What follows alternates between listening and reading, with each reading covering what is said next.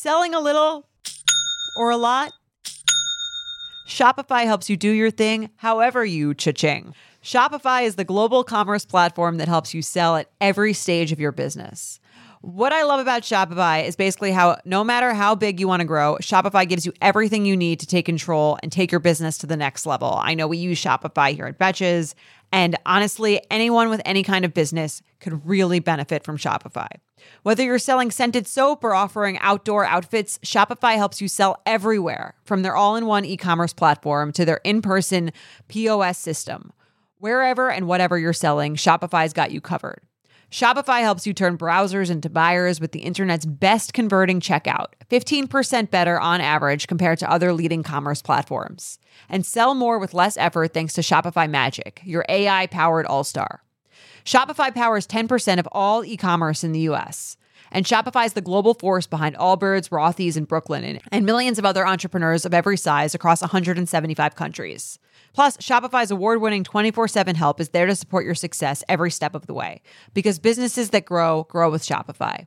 Sign up for a $1 per month trial period at shopify.com slash betches, all lowercase. Go to shopify.com slash betches now to grow your business no matter what stage you're in. Shopify.com slash betches. In the market for investment worthy bags, watches, and fine jewelry, Rebag is the answer. Rebag is a luxury resale platform where each piece is carefully inspected by experts to ensure quality and authenticity. Use Rebag to buy and sell finds from the world's top brands, including Louis Vuitton, Chanel, and Cartier. Head to Rebag.com to get 5% off your first purchase with code REBAGNEW. Shop today at Rebag.com. That's R E B A G.com. And use promo code REBAGNEW for 5% off your first purchase. When you need mealtime inspiration, it's worth shopping Kroger, where you'll find over 30,000 mouthwatering choices that excite your inner foodie. And no matter what tasty choice you make, you'll enjoy our everyday low prices, plus extra ways to save, like digital coupons worth over $600 each week. You can also save up to $1 off per gallon at the pump with fuel points. More savings and more inspiring flavors make shopping Kroger worth it every time. Kroger, fresh for everyone. Fuel restrictions apply. Welcome to So Bad It's Good with Ryan Bailey, the podcast where we cover all the pop culture we love to hate. From the classic reality TV moments of the past and present to the latest Daily Mail headlines and everything in between. We'll dive into all the infamous and notorious messes you can't stop watching.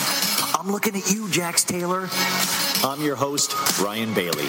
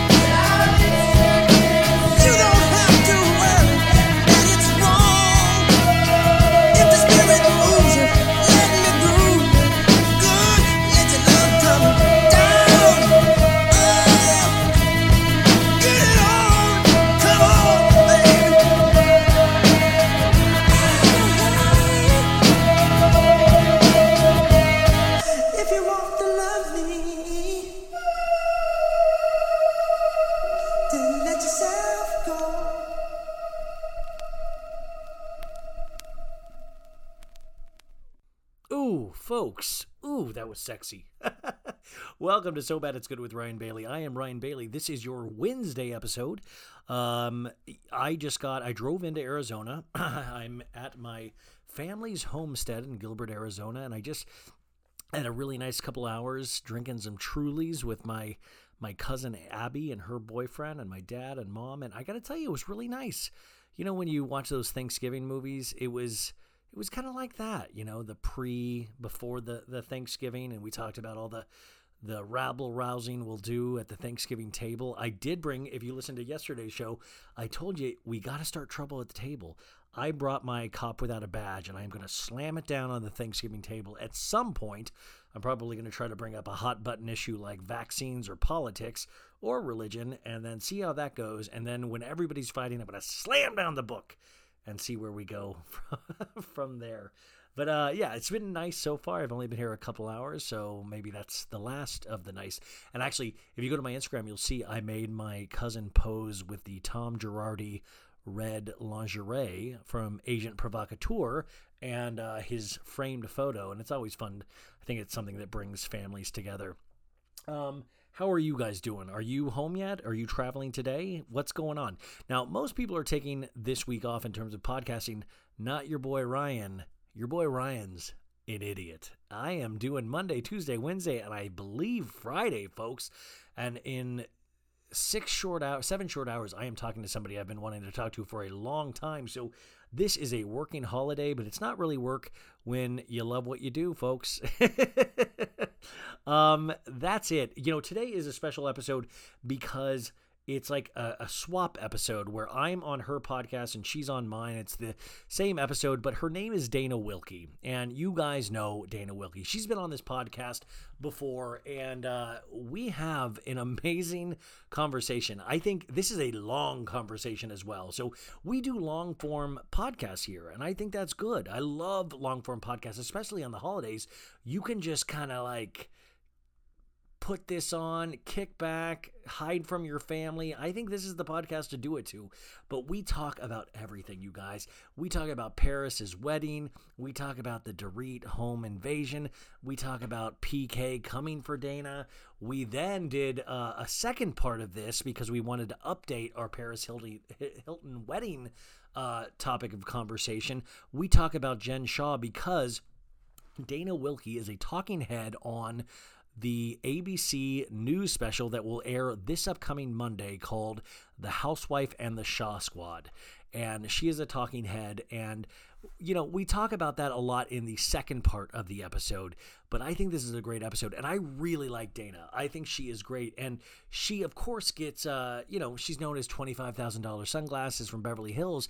But if you guys aren't paying attention, which I know a lot of you guys are, she is actually running one of, right now, I think one of the best.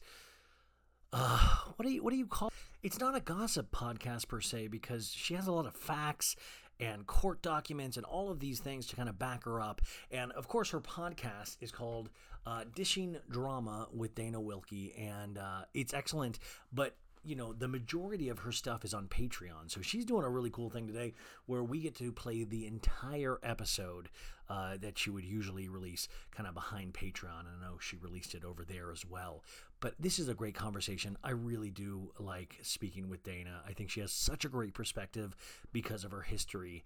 And uh, I think she's, I think it's awesome that she gets to be a talking head in this again. We talk about this later. I would kill to do what Dana's doing. But regardless, we just have a great conversation. I think this kind of goes every which way.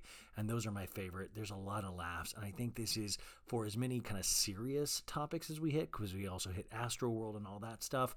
Um, you know, it's just also a lot of laughs, and I think that is something good to head into the holiday. So we're gonna get right into that. I'll see you back on Friday. I've got a lot of things to already talk to you about. I did a, like an eight-hour trip today, a road trip, and my mind just kind of wanders, and I was like, man.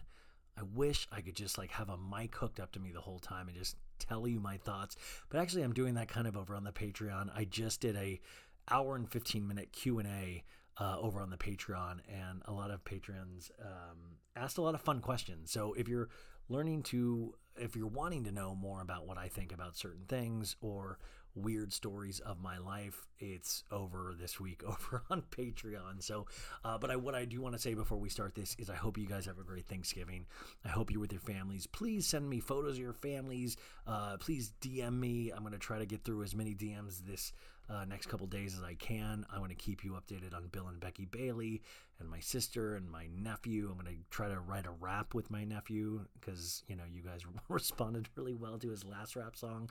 But um, I'm hoping to have a really good time with my family, and I hope you guys too do too. Uh, also, I always say this: you guys are my extended family, so thank you so much. Um, you know, Thanksgiving is a time to give thanks, and I definitely give thanks to you guys. Uh, I'm not gonna get sappy; I do that every other day of the week. So, without further ado, here she is, Dana Wilkey. Come on, bitch, bitch, bitch, let's go.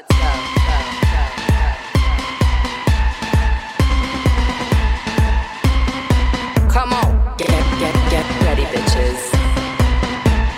You haven't seen nothing yet. Come on. Valentino, Versace, Lamborghini, Bugatti. Tiffany's, Cartier, Gucci Armani. Come. Break out your black card, boys. It's time to party. Hey, Casey, Yeah. Come on. guess what? What? Uh, Ryan, uh, I'm gonna call him the King Ryan, the King Ryan Bailey of So Bad It's It's Good Is what? Is coming? is coming, but I want some music like dun dun dun. dun.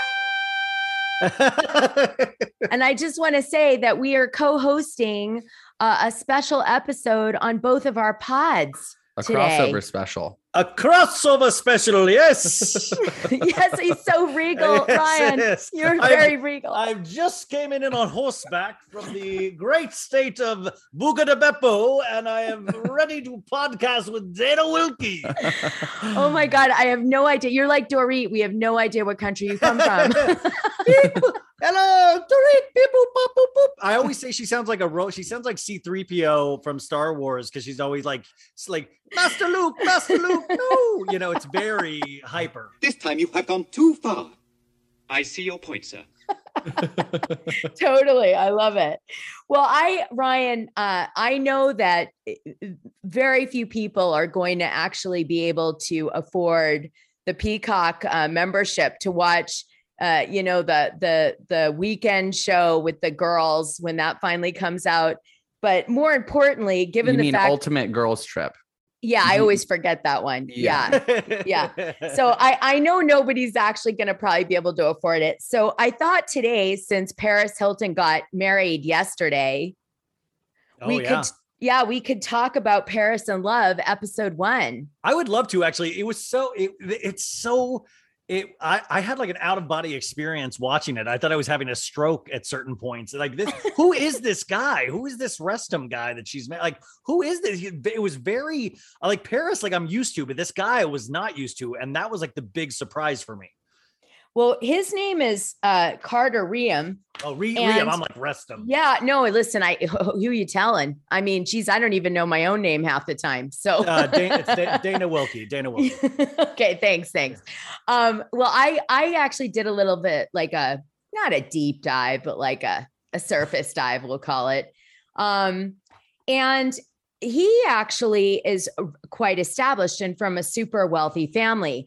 So all that, so you guys, just to to say it to you, uh, the show opens up and you meet uh, Carter Reum, Paris Hilton's uh, fiance at the time of the show shooting, and now current husband, and he is um, a kind of like humble. Would you say, Ryan?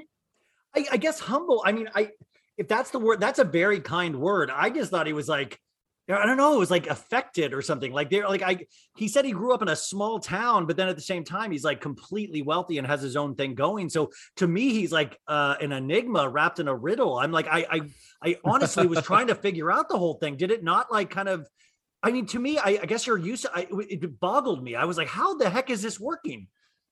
Well, he's. Uh, I heard that uh, she met him uh, with Joe Francis. Oh, of course. Right. yeah. Okay. Yeah. Now, okay. Now it makes sense. Never mind. so yeah, yeah. So I, I kind of like this is going back, you know, a lot of years, and this guy obviously partied at some point in his, you know, uh, you know, allegedly partied at some point, definitely.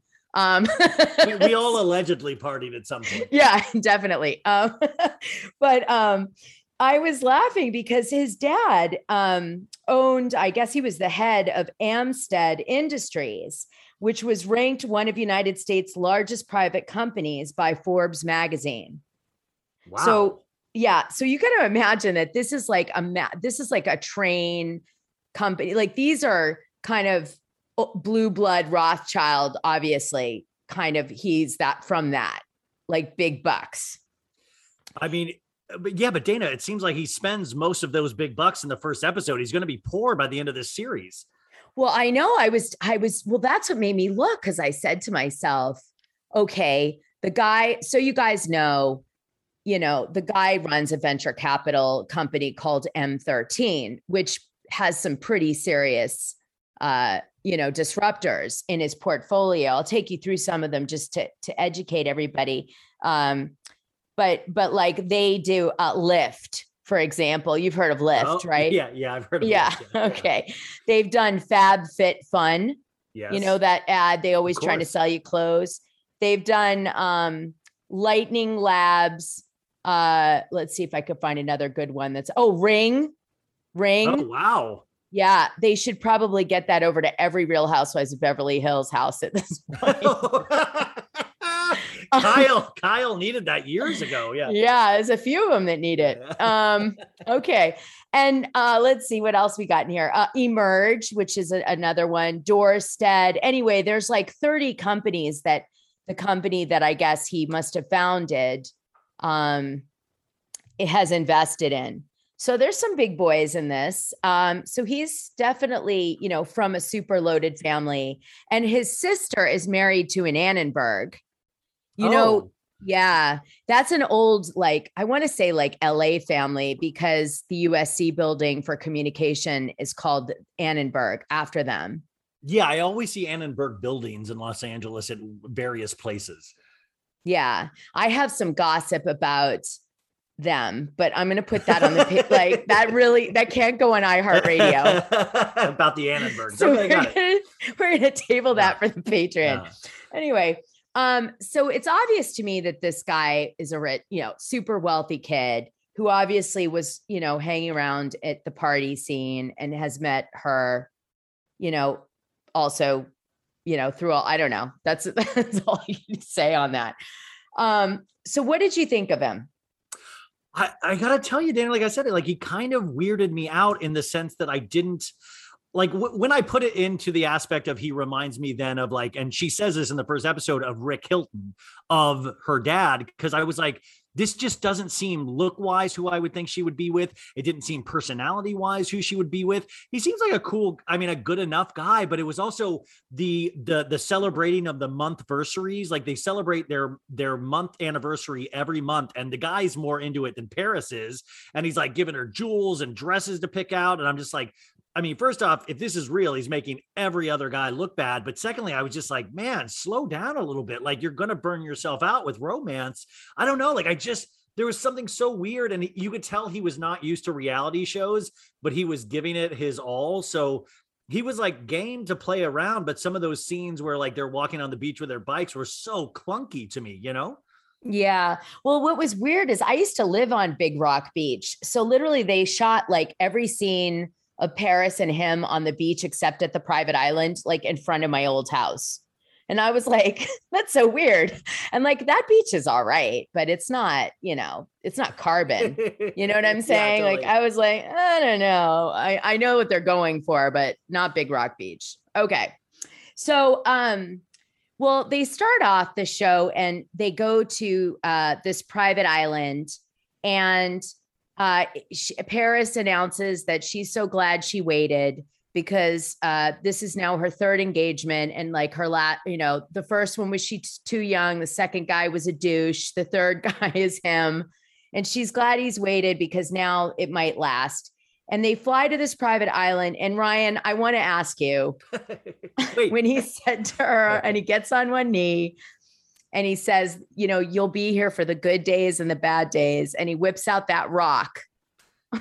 I, was I'll be there for the good days and the bad days. My God, like I, I don't understand. I mean, is this is it is this is this the dream guy for you? Like, would you what would you do in this situation, Dana? Well, I mean, I wasn't sure if the island was her diamond at that point. It was so big. I was like, what? Now, Paris, uh, it's alleged, has bought big diamonds or have been gifted big diamonds. I don't know, bought or gifted, but uh, the, the men in her life have not given her the diamonds. However, in this case, this guy might have pulled it because of his M13, right? Um, but this rock, oh my God, it was like, I want to say 12 carats. Well, as somebody that's never really, I mean, I've never bought a diamond uh, ring for more than like, I'm embarrassed to even say, but like the thing, I mean, didn't he also give her that like huge diamond necklace when they went to San Francisco to have the up top like dinner? Like, and Kathy Hilton was there, and Kathy was like, "Oh my god, this is amazing," you know. And I mean, how many diamonds is he giving her? That's what I'm saying. He's going to be out of money like relatively soon if he keeps doing this. Well, I think this guy's got to be real like loaded. I mean, but did you see what um you know what was my was a funny part was Kathy Hilton getting pissed at Paris because she bought um him a, a, a Hermes tray and he put he put like a bunch of like salt shakers and like or Yeah. like the staff put like candles and salt shakers and shit all over it. And she's like, you know, that's Hermes. And like Kathy obviously like isn't as rich as this guy because Oh yeah, she was she was like she was like that was meant for his office and Paris was like no, he loves it. He just no, no, he loves it. He just wanted to put it in the kitchen here at my like it was like she was trying to like th- make excuses for him, but it was I mean it was hysterical, but at the same time that's kind of what it I think even impresses Kathy of like damn, like this guy this guy is the real deal, you know? Totally. It was so funny too, because Paris kept trying to find a new place for the tray that Kathy would be okay with. and it was like every place Paris picked was like, you know, in the corner in the kitchen or whatever. Like Kathy's like, I'll just take it back. just take the tray back. And, oh my God, it was hilarious. Did you uh I, the other thing is like so I was noticing did you notice how Paris's voice went in and out of uh, of of of, of deep, the deep the new deep voice Paris and then the baby doll Paris like she was going in and out like she couldn't even decide which one she wanted to do. That that actually severely freaked me out because it was so it was like a wacky person. Like it really comes off now as like she's disjointed. Like there's this voice she can't control that like she that takes over like a personality. Like there's two people in Paris. Oh my god, this is like a Marvel superhero movie. It's- It's, like a it's kind of villain or something. Yeah. It is. And then one comes out and she's like disconnected, completely pretentious, and like, you know, cutesy with that baby voice. And then there's the deep, serious, I've got a heart. I can, I, t- you know, I want to get think- married. I want it's me, Paris.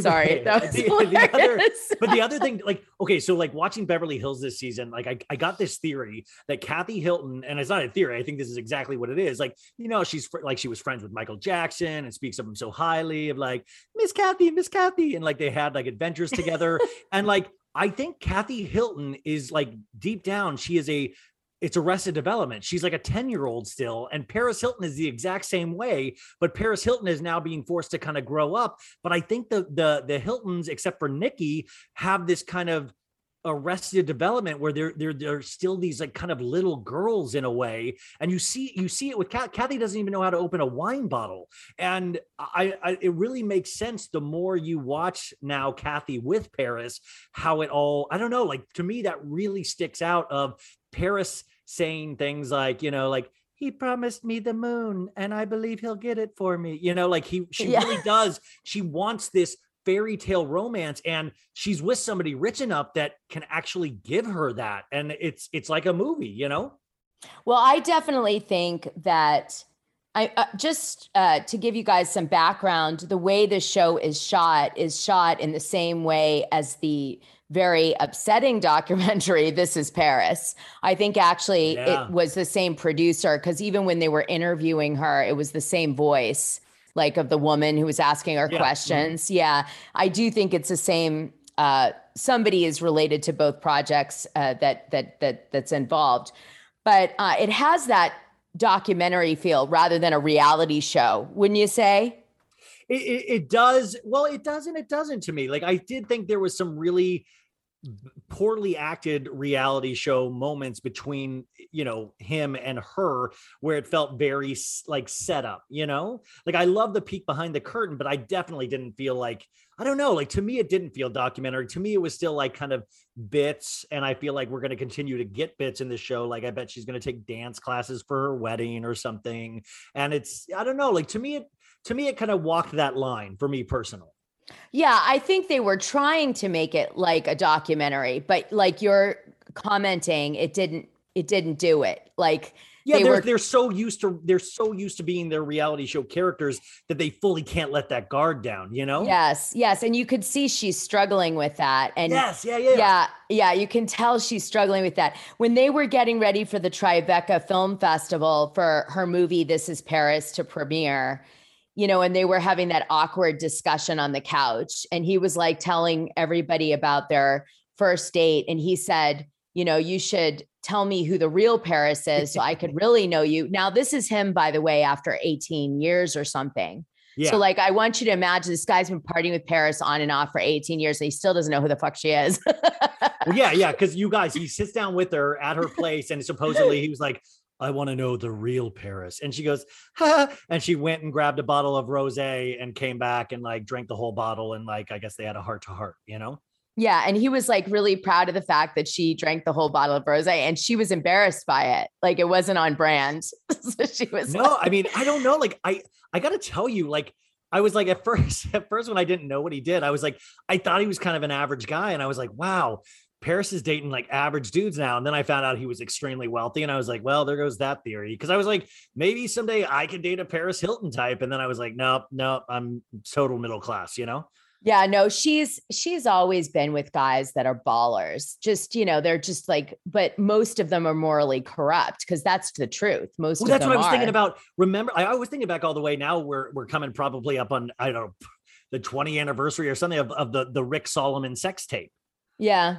You know, I was like, just what a journey. If you think about the the kind of little girl in that to what she is now, it's like, man, what a journey. Well, and uh, Rick was always in the scene. I mean, you know, I everyone calls him a producer, but he was pretty much, you know, allegedly, we'll just say that, LA's drug dealer. But um I'm gonna say allegedly as well. Double allegedly on that. That's a double allegedly. That's so it's a triple allegedly. Yeah, yeah, that triple allegedly. I'll remember when I got the door. Um, anyway, but uh, yeah. So Rick, um, so Rick, um, Rick was around a bunch of people, and he was friends with people that dated Paris. Paris dated some. We dated some people in common. Her, her and I, believe it or not. Oh, yeah. I'm sure you did. I mean, that's what I'm saying. You ran in this kind of like similar crowd, and it's like, I it's it's it's. I feel like I want I want a 10 part HBO Max documentary on you guys growing up at a certain period of time and going out and all of that stuff. It seems like rife with like that whole Perez Hilton time. Like I want a full HBO documentary. You know? Well, Paris and Nicky actually used to party together. They would always be at every event. Like we'd always, there was always like the same 10 parties everybody went to. And so like they would, I remember going on the shuttle buses and it was always like Nicky and Paris. We always uh, ended up being on like the same shuttle for some reason going to a party. And it was always like Nicky and Paris together. So like they truly were best friends. Like that part, that whole thing that where they were talking and they were like, let's do everything together. And you're, my sounding board and you're honest. And I, that's true. Like she was always by Paris's side. And I do believe they're like best friends, like really.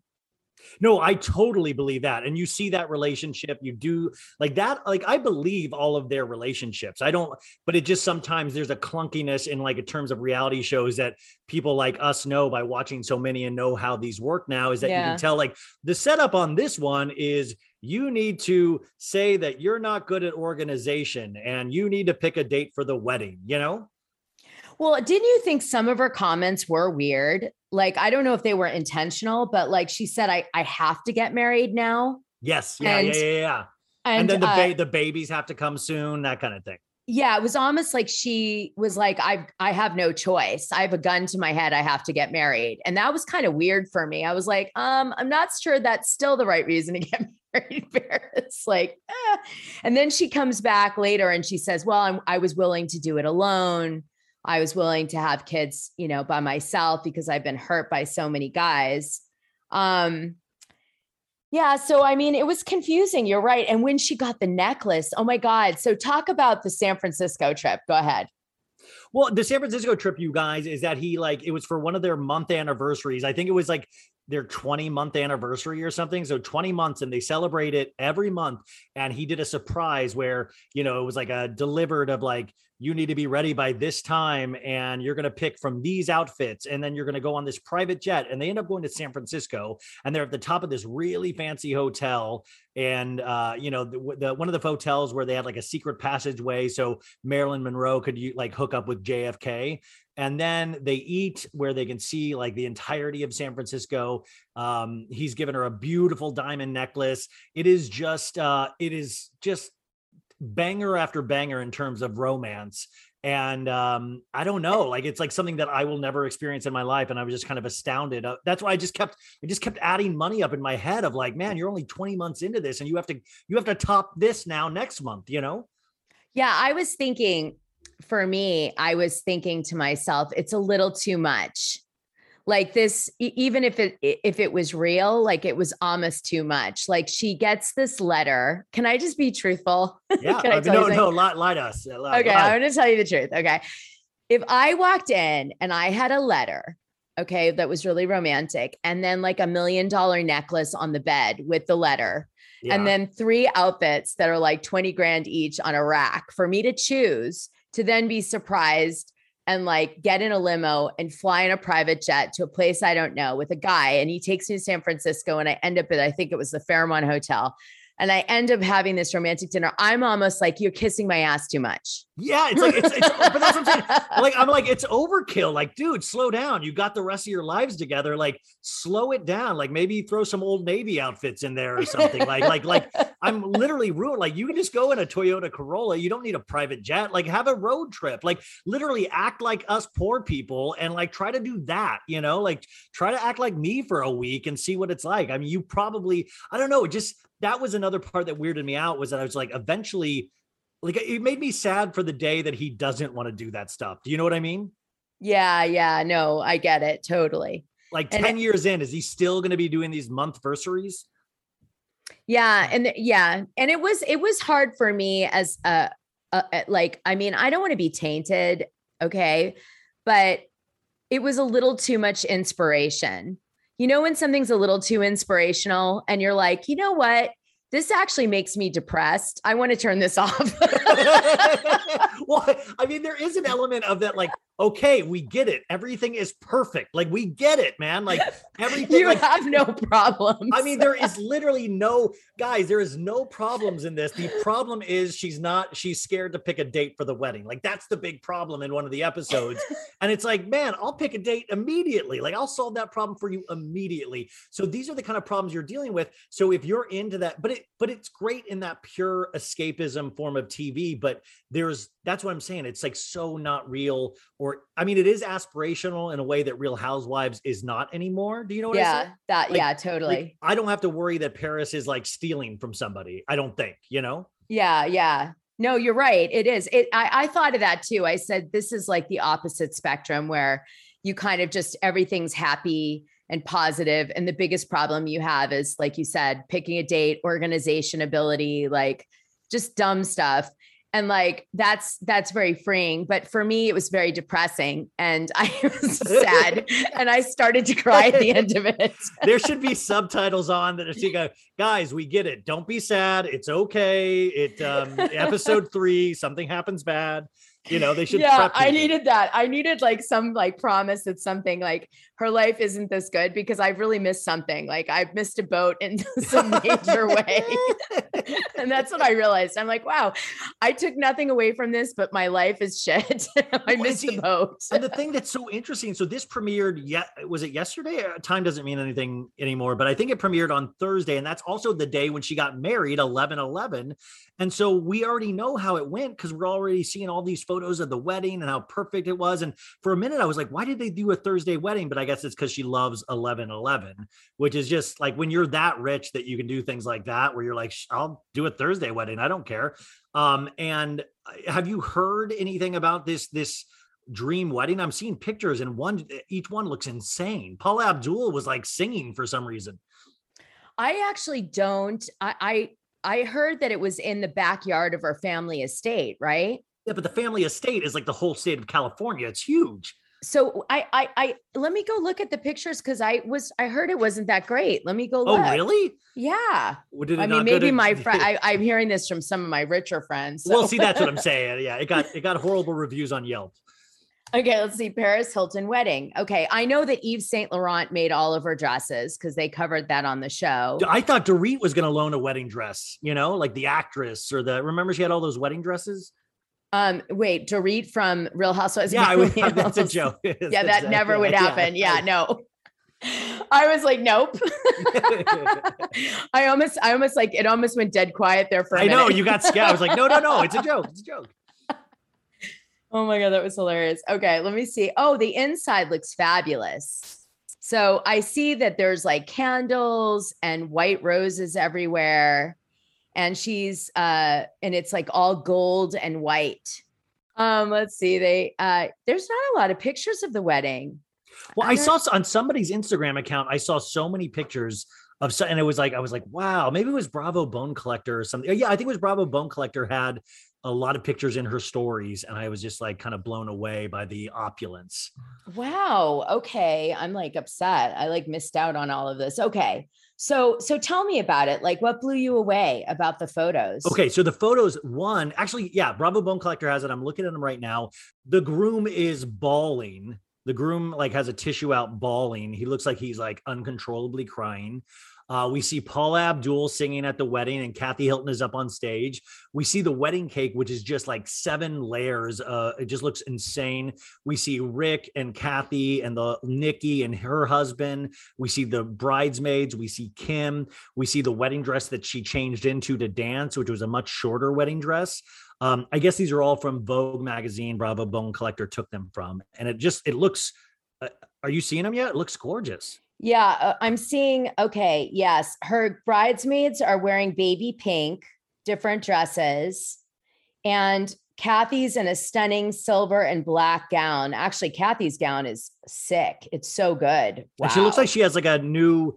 Whoever did her face work for the wedding looks great too. Oh my gosh, I was just thinking that her face looks like great. Yeah, she got like some kind of like Something zhuzh or happened. something. Yeah. So yeah, how does that? How do I judge like that? That's so good. Okay, the cake is the cake has gold and white and is one, two, three, five. It's it's six layers. It has flowers all around it, and it looks like a little castle. There's probably a unicorn in there. It has like their it's got like their names embroidered in the side of the cake. It looks like it's you know it's one of those cakes that's like Yeah. it looks embroidered, right? She's got her little short dress on. she has uh, she has she had four changes at the wedding, four dresses. Yeah, she has a gold ceiling with like gold crystals and gold chandelier with the white. So it's like white and gold themed. Paula Abdul is singing with Kathy Hilton. Um, Kathy Hilton looks like she's singing or talking. It'd be better if she was singing. Um, and yeah, you're right. Four changes. Kim Kardashian is with um, Nicole Richie. That was that looks cool. Um, tons of pictures of Kim uh, from TMZ that Bravo Bone Collector put uh, in here. Um, because Didn't all is- the housewives go too? They were like so uh, proud of themselves for being invited. Well, I don't know. I saw I saw Kyle, but I haven't seen any pictures of the rest of them. But I, I haven't been on their um their socials today. That's how you know real friendships. Let me tell you. If none of them there, none of them are really friends of Kathy's. I wonder. I, I mean, did Rinna get the invite? Did uh did wait? Did Erika Jayne? well, get the- Rinna's mom died, so Oh. she has an excuse. Oh wait, did she officially pass away? I knew She she, was transitioning. I didn't know if she officially passed. That's horrible. Oh my gosh. Yeah, I think she passed. Yeah. Okay. Well, uh, would do we know if Erika Jayne was there Um, at the passing or the wedding? at the wedding? Oh my No, god. the- Yeah, sorry, oh my no, God. Sorry. I'm here to pay my I respects. was, listen, I'd be if you were mom was dying, Ryan, I'd come over. I mean, you Yeah, I mean, she, she'd be surprised to see you, seeing that she's not fully aware of you yet. She'd be like, "Who is this in my house?" Like, um, no, no, I meant, did did Erika Jayne get the ticket to Paris Hilton's wedding? Like, I want to know because last there's night no way that she ever invited Erika Jayne to that. I don't wedding. think so. Well, last night she posted that thing where she was like, "It's time," and it was like her on stage again, and I was like, "It is not time." But you Erika know, Jayne, yeah, she's starting her music career over That's- again. That's what Is I that said. I said, I said we're gonna get a, a season of her like, you know, we already saw her in Garcelle being filmed working out. So we're like, I bet it's gonna be like, gotta get back in shape to tour. You know, I'm Erika Jayne. That's my horrible Erika Jayne, you guys. I love it. I, I love it. I can do Erika Jayne too. what do you, how do you do it? Um, or what? Or what? Look at me. Look at my life. Look at me. You know what I'm saying? And Tom, Tom had everything. He was smart. he was great until he died off the back of the house. All right. So then we got oh oh look at the wedding invitations. Okay, so you guys they have cursive wedding invitations. Um Beautiful. and they actually put I think people's names on them. Boy, that's hoity-toity. Right? So Ryan, you come and you get like a menu with your name on it and like an invite with like custom invites with your name. Dang. Yeah, and Kathy Hilton brought Barbie dolls for the little girls to play with, the bridal shower girls. Wow. Yeah. So this was a great, really great wedding.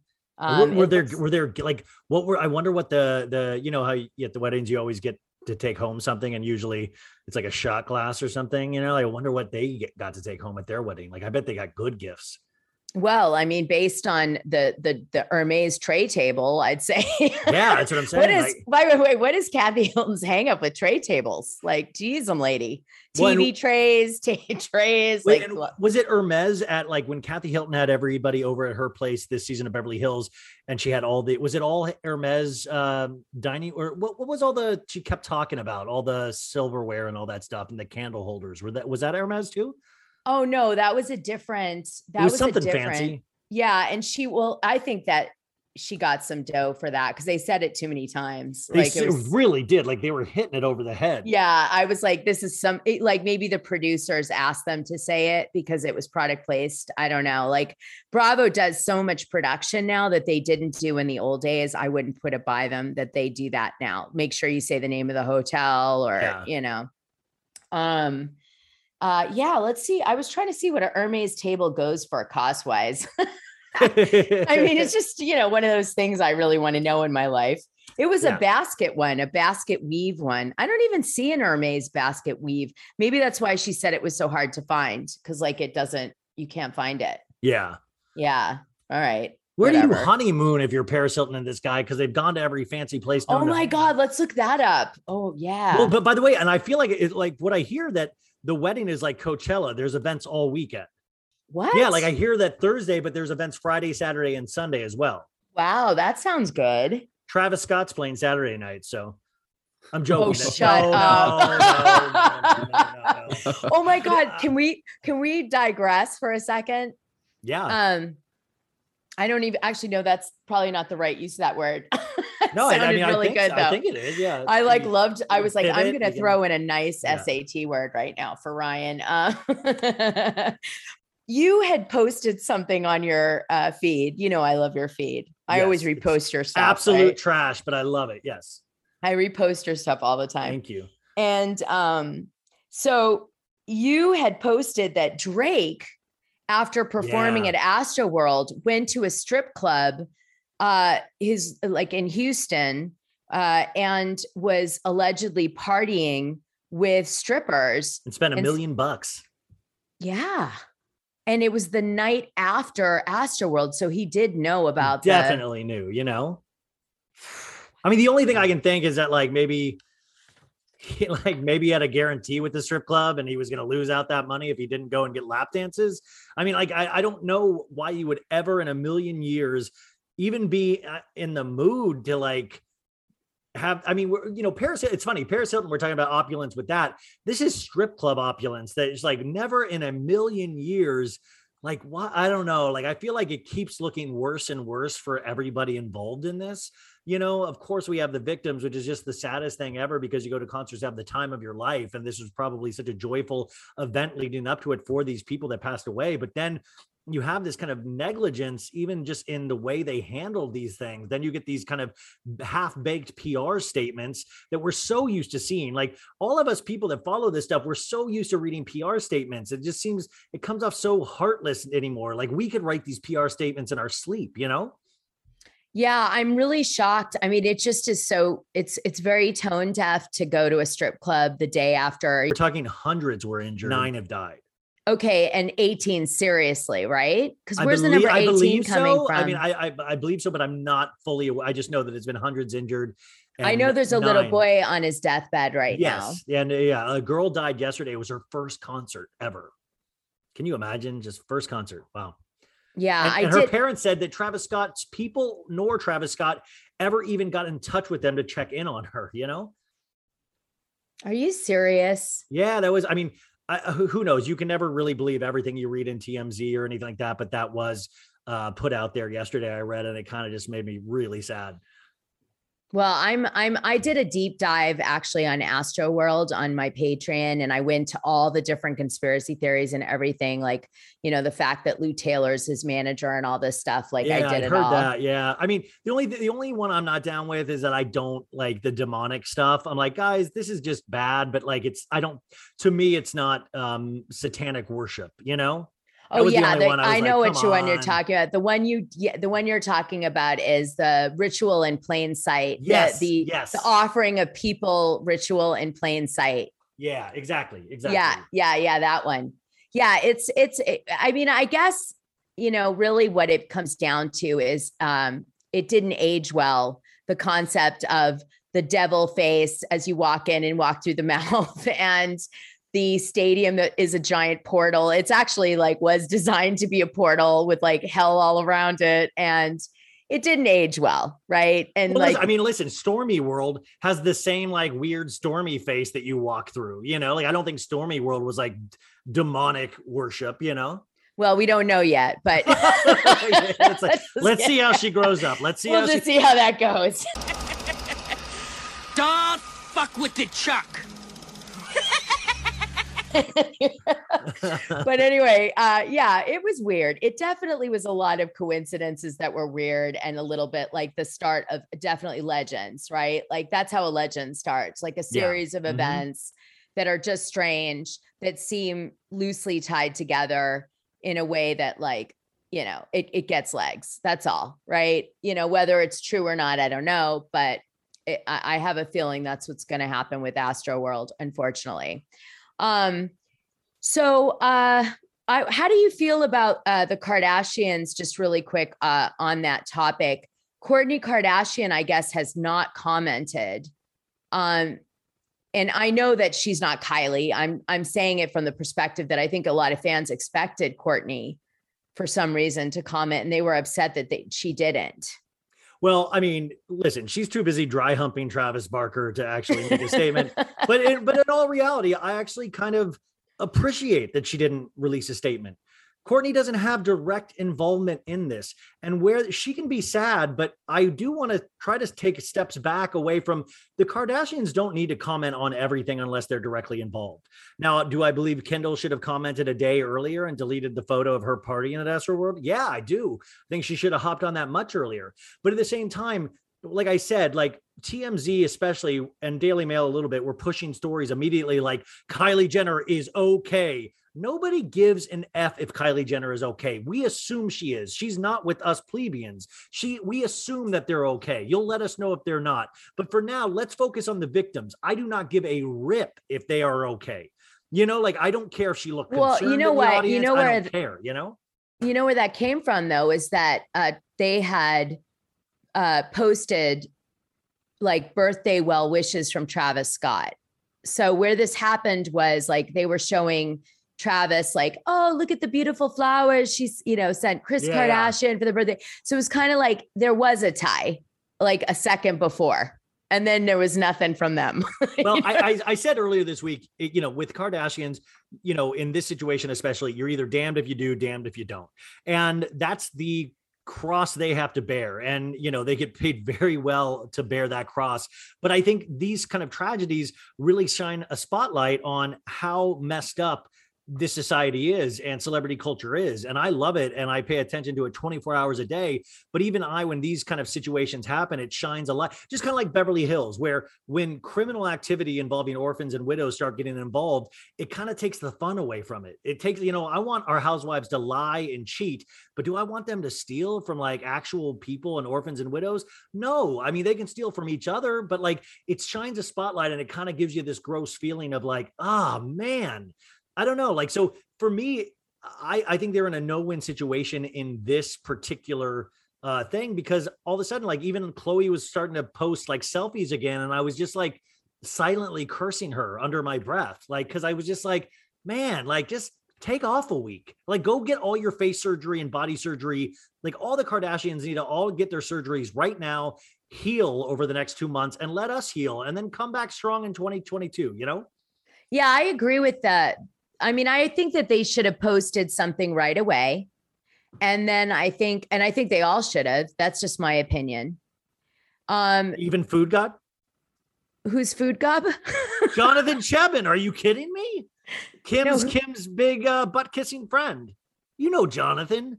no, I I don't. I I, Oh my I mean, gosh. he's Look not like up- a real character. He's some is. guy. Look, look up Food God. I swear to God. All He- right, let me look up Food God. He has the really Dana. weird looking face. yeah, he has a Oh little bit of yeah, he's eye. not. He's on a. He's like her friend. She talks to. She's, he's like the Dana Wilkey of that show. I'm telling, but I'm saying even he like reposted Kim's apology and his stories, and it's like I was like, man, we Food God, we don't need to know. Like we don't. Yeah. You know, like I don't Shut need up. your approval on this. You know, like you're not a part of this. Yeah, yeah. I think, I mean, I just would have liked to have seen initially everybody just say something, our prayer, like very simple, no like BS. Just my our prayers are with the family and we're going to support the investigation in whatever way we can. Or, you know, if they can't say that, then just we support the, the families in this really difficult time. And left it that and stayed off social media for for like a long time. But maybe Like- that's the uh sacrifice of being that rich and famous, you know, is you're going like I mean, when, when tragedies like this happen, you're going to be hated in a lot of a lot of ways, you know? Yeah, I think it was bad timing. If they hadn't just like put the the Travis Scott gift to Kris for her birthday up on social media, it probably wouldn't have had the big, you know, backlash that it had because it was kind of like in this instance you promote the crap out of him, but in this one you you don't. You're like you don't know him. Yeah. You know what I mean? And that, you know, people sense that uh contradiction, right? Yeah, totally. Yeah. So, um, well, what else is going on in the landscape? Anything else got you going? I mean, I mean, every I mean, everything kind of gets oh, Sex in the. City. Oh, How yes, about Sex in the City? Listen, I'm one of those people that I'm kind of like, hell yeah, let's try it out. Like, I'm not like I'm gonna miss Kim Cattrall, of course. Like, of course, I'm gonna miss her. Of course, we're all gonna miss her. And I, I'll, I'm gonna crack up if the way they write her out is she got hit by a bus or something. You know, like I'm curious how they're going to explain it. Like, did she die from COVID or something? Do we No, know probably she- cancer. Didn't she have cancer? She did, yeah, but she beat that. So I, I wonder if I wonder how they're going to explain it. I wonder if it is going to be um if they're going to write her out in finality or they're going to leave it open like, oh, she's just in Saudi Arabia for a year, you know? well, I uh I, I had heard a rumor that Mr. Big Dies. right? dies. Yeah. But the other thing too is that, and I, and why I believe that, so they even kind of have shown them film multiple scenes since that rumor came out, but I think we're going to see a lot of their relationship in flashback. So you're going to see a lot of them have like these kind of romantic scenes, but it'll be her like kind of thinking about the time two years ago when they had this conversation. So I believe he does, and this is just guessing, but I've watched enough TV. Like I believe he dies in the first episode, and then the whole season she'll probably have these kind of you know either flashbacks to actual things that they did and talked about or like it'll be like ghost big you know I love that. That's actually awesome. And I'll tell you why I like it. Because it give it is a subject matter that women older uh address, deal with. And the show was great for so many years because it took us on like this rite of passage of these women during different aspects of their life. Like, you know, being single, trying to get married, trying to have kids, trying to pretend like to be an adult or, you know, have a job, you know, like all of these like rites of passage and i think that's like an a, an older woman rite of passage that we all like you know yes ryan you will die first kind of thing um why did you have to why did you have to use me as an example? That's horrible. Sorry. I guess i was just pretending like we were married for a minute but you know what i mean? Like the women tend to outlive the men i guess.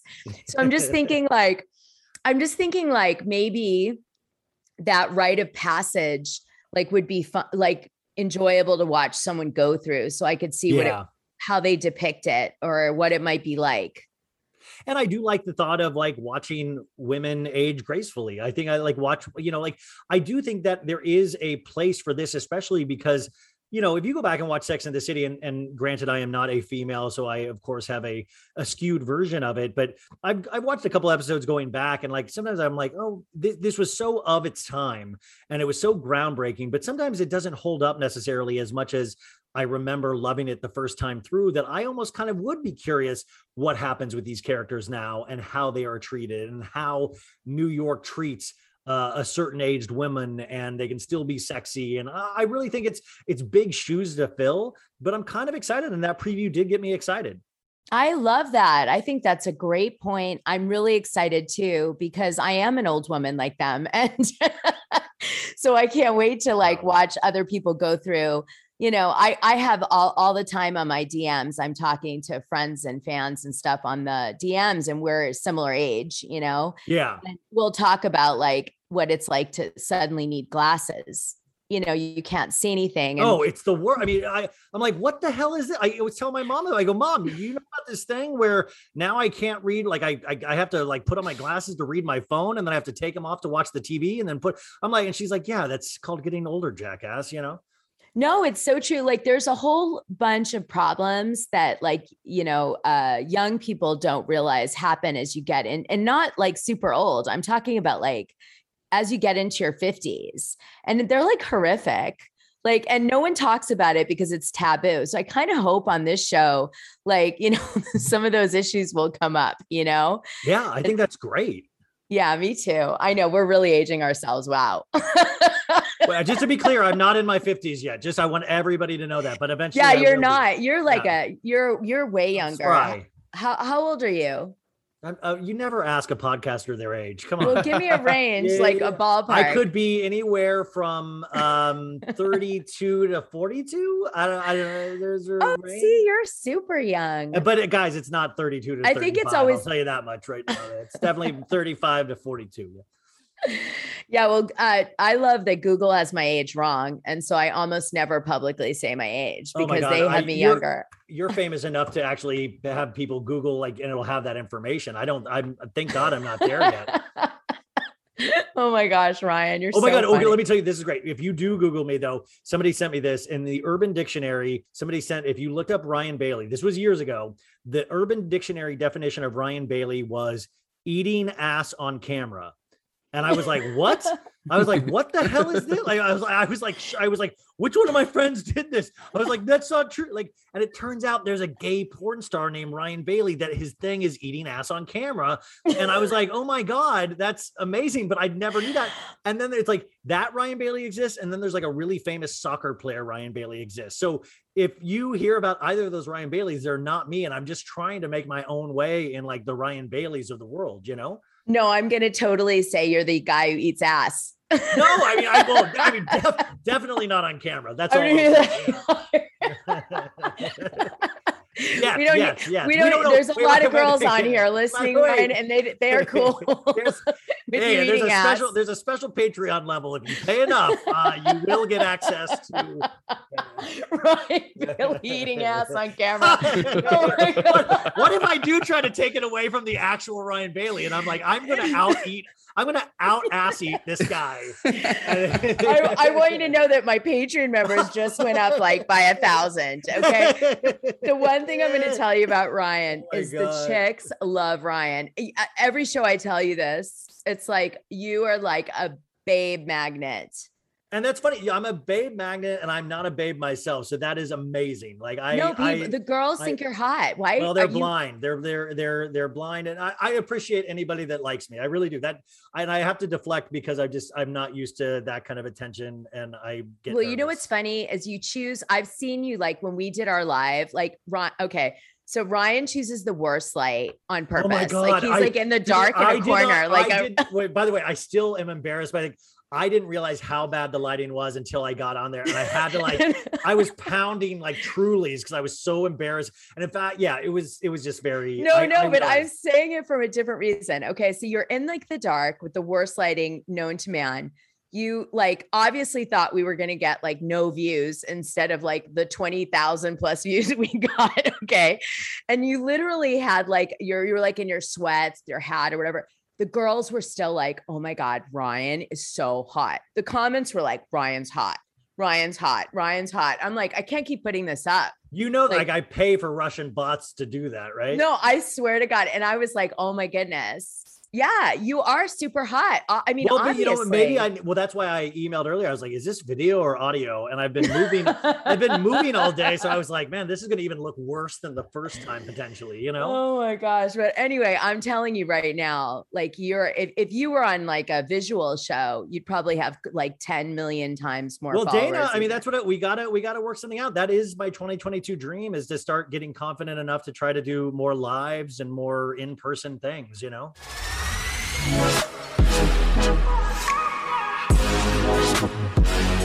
Okay, so since we are sharing this audio potentially, and Yeah. you can tell me to buzz off, and like you can tell me tell people to go right to the Patreon. I'm what's sure this what is it?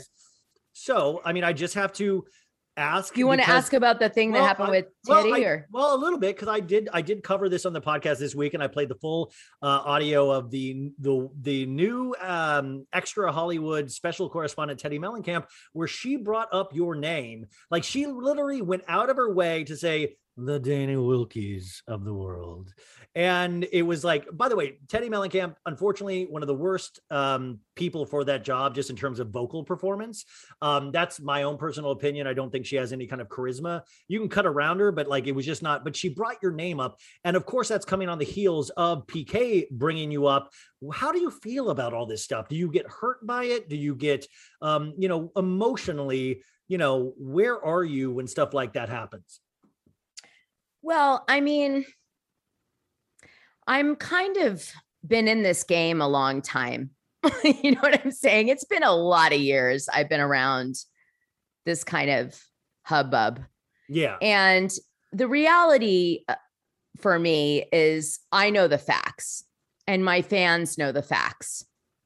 And you can try to get a really loud statement out on your giant platform and make people not look into the facts. But I'm really lucky in that the people that, you know, follow me and listen to my show and all this stuff, who are the people I care about, Mhm. right? They are people like me. They seek information and they don't, they want to know like the truth about that, yeah. something. So I actually didn't mind it because I, I you know, immediately, um, of, of course, I addressed it, uh, which was the responsible thing to do. Mhm. And I called out a few facts, which I'm sure you're aware of, but I'll say them again. And that was number one. Um, I posted something from the California Secretary of State website when I posted on my feed. I posted it as a blind and I said, Do you know why I'm posting this? I didn't even attach it necessarily to PK or Dorit, although I was about to, like a few Yeah. posts later. Um, it was a document that did not have her home address on it. It had a street and LLC. So it would be like Melrose LLC or Wilshire LLC. Her street is big, it isn't small. And that's what it had. In addition, it had an office address. That was it. There was nothing Yeah. more. There was no way, shape, or form a personal address on this document. And it was public record. And Dorit and PK, they themselves published that document. PK took that document and reposted it on his feed. Yeah. His feed has over 100,000 people. I have a measly 18,500. He is 150,000 people. He reposted it and he called me a see you next Tuesday of the week. And he went into this whole thing. And in fact, in his own statement to put me down, said it was a public document. There was nothing wrong with it. He didn't know I was posting it. He's not, you know, the implication was that he had done something uh, sketchy and it wasn't true. And that's what he wrote. Yeah. Okay. Uh, then this incident occurs. Okay. And he deletes it overnight. Um, in the morning, I am like, you know, uh oh, that sounds terrible. What happened to Dorit? I don't even associate it in the way that this is going down. Teddi goes on my feed and immediately out of nowhere says, This is the reason Dorit got robbed under my feed. That's how it started. And I believe she also leaked it to page six, although she denies that that allegation I made. Um, and I went under that immediately, said, no, it isn't. There is no personal address. This is public record. And it's like nonsense. She then DMs me and asks me uh, to remove it privately after she did this whole public, you know, blah, blah, blah. Right. Wow. So she DMs me privately. I then say, Teddi, I will remove it only because uh, was she first says, you know, it's the right thing to do and all this crap, doing her usual ins- hypocritical, inspirational nonsense. And I said to her, listen, there's nothing wrong with this document. It's public record. In fact, Instagram took it down because both uh, I had both post PKs and mine on my feed because I I like embraced it and was like, I'm I I I think I responded to PK originally like, you know, I embrace being your see you next Tuesday of the week. and I said something like, You're very cheeky. And I said, I love talking about you too, meaning, why are you talking about me? You're supposed Yeah, to be yeah, some yeah. big reality star and I'm supposed to be some idiot. So why are you even bothering? I know. Anywho, but then we get down to the DMs. She DMs me and and so she goes through this BS and I say to her, you know, I I don't have any reason to take these posts down. But then she said, I'm just asking. And I said, well, since you're asking and since nobody else has, because to date, I have not been asked by anyone to take it down. And in fact, Instagram took it down, reviewed it, and put them both back up. I will do this out of respect, out of your request, because you were nice and you politely requested it. And I know you're close with them. You should have But said you do it out of respect for John Mellencamp. Right. Don't hit your head on your shadow of your father. Yeah, So basically, what happened was I then did it. And then, uh, you know, she wrote me a message and said, uh, just so you know, I didn't do the security on Dorit's house. oh yeah, your husband did. I'm joking. No, but so that was really interesting. She was already deflecting. Right. Wow, yeah. So, yeah, because the fans, you know, they come up with their own versions of events and there are multiple theories and conspiracy theories. I won't comment that on that in the podcast, but it certainly is in my Patreon. Um, but the truth of the matter is that what she alleged was not proper or correct. And page six did not run my side of the story till the next day, which I thought wasn't very cool. But Yeah. whatever. They that they did it the next day. Um, and then out of the blue, I'm letting it go. Okay. I I dealt with the allegations much like I'm doing on this show on my show. Uh, episode 50 of Dishing Drama, Dana, I go through the whole uh the more detail than this. Yeah. But um, and then I do uh, I also did a video about it in my Patreon so people could see how I felt about it. My feeling was I was very uh sad that Dorit had to go through such a violent crime and go through that terrible situation or experience. No one should have to do that. However, the takeaway for me was she was robbed just three years ago in the exact same way. And it was from someone that attended an open house for her property because her previous house in Beverly Hills was for sale. This house was put on the sale almost immediately after they moved in. Obviously, they're doing some sort of house flipping Yeah. side business or something. And it was listed with full address and realtor.com and pictures that perfectly mirrored the property on the show as it's seen in detail week to week on Real Housewives of Beverly Hills. It was also featured on Million Dollar Listing. So I hardly believe uh, you know ge- that that was where you know the address came from was was a, an ambiguous post from my feed of like 10 people Yeah. Oh, definitely what, not. you know what i believe is that you know somebody was stalking people on that street and robbing people on that street or uh, there was someone who maybe attended one of their open houses and also was starting to watch the feed or the show you know it was all about how rich that last uh the night that she got robbed Yeah, Andy. They talked about all of Dorit's riches in in fashion. That's right. So, uh, you know, I think all of these things agitated the the situation into a perfect storm. Um, but anyway, so I was really shocked to hear a few days later that she decided to go on extra and and very awkwardly, you know, insert me into the thing, which obviously uh, PK and Dorit are, are, you know, supporting.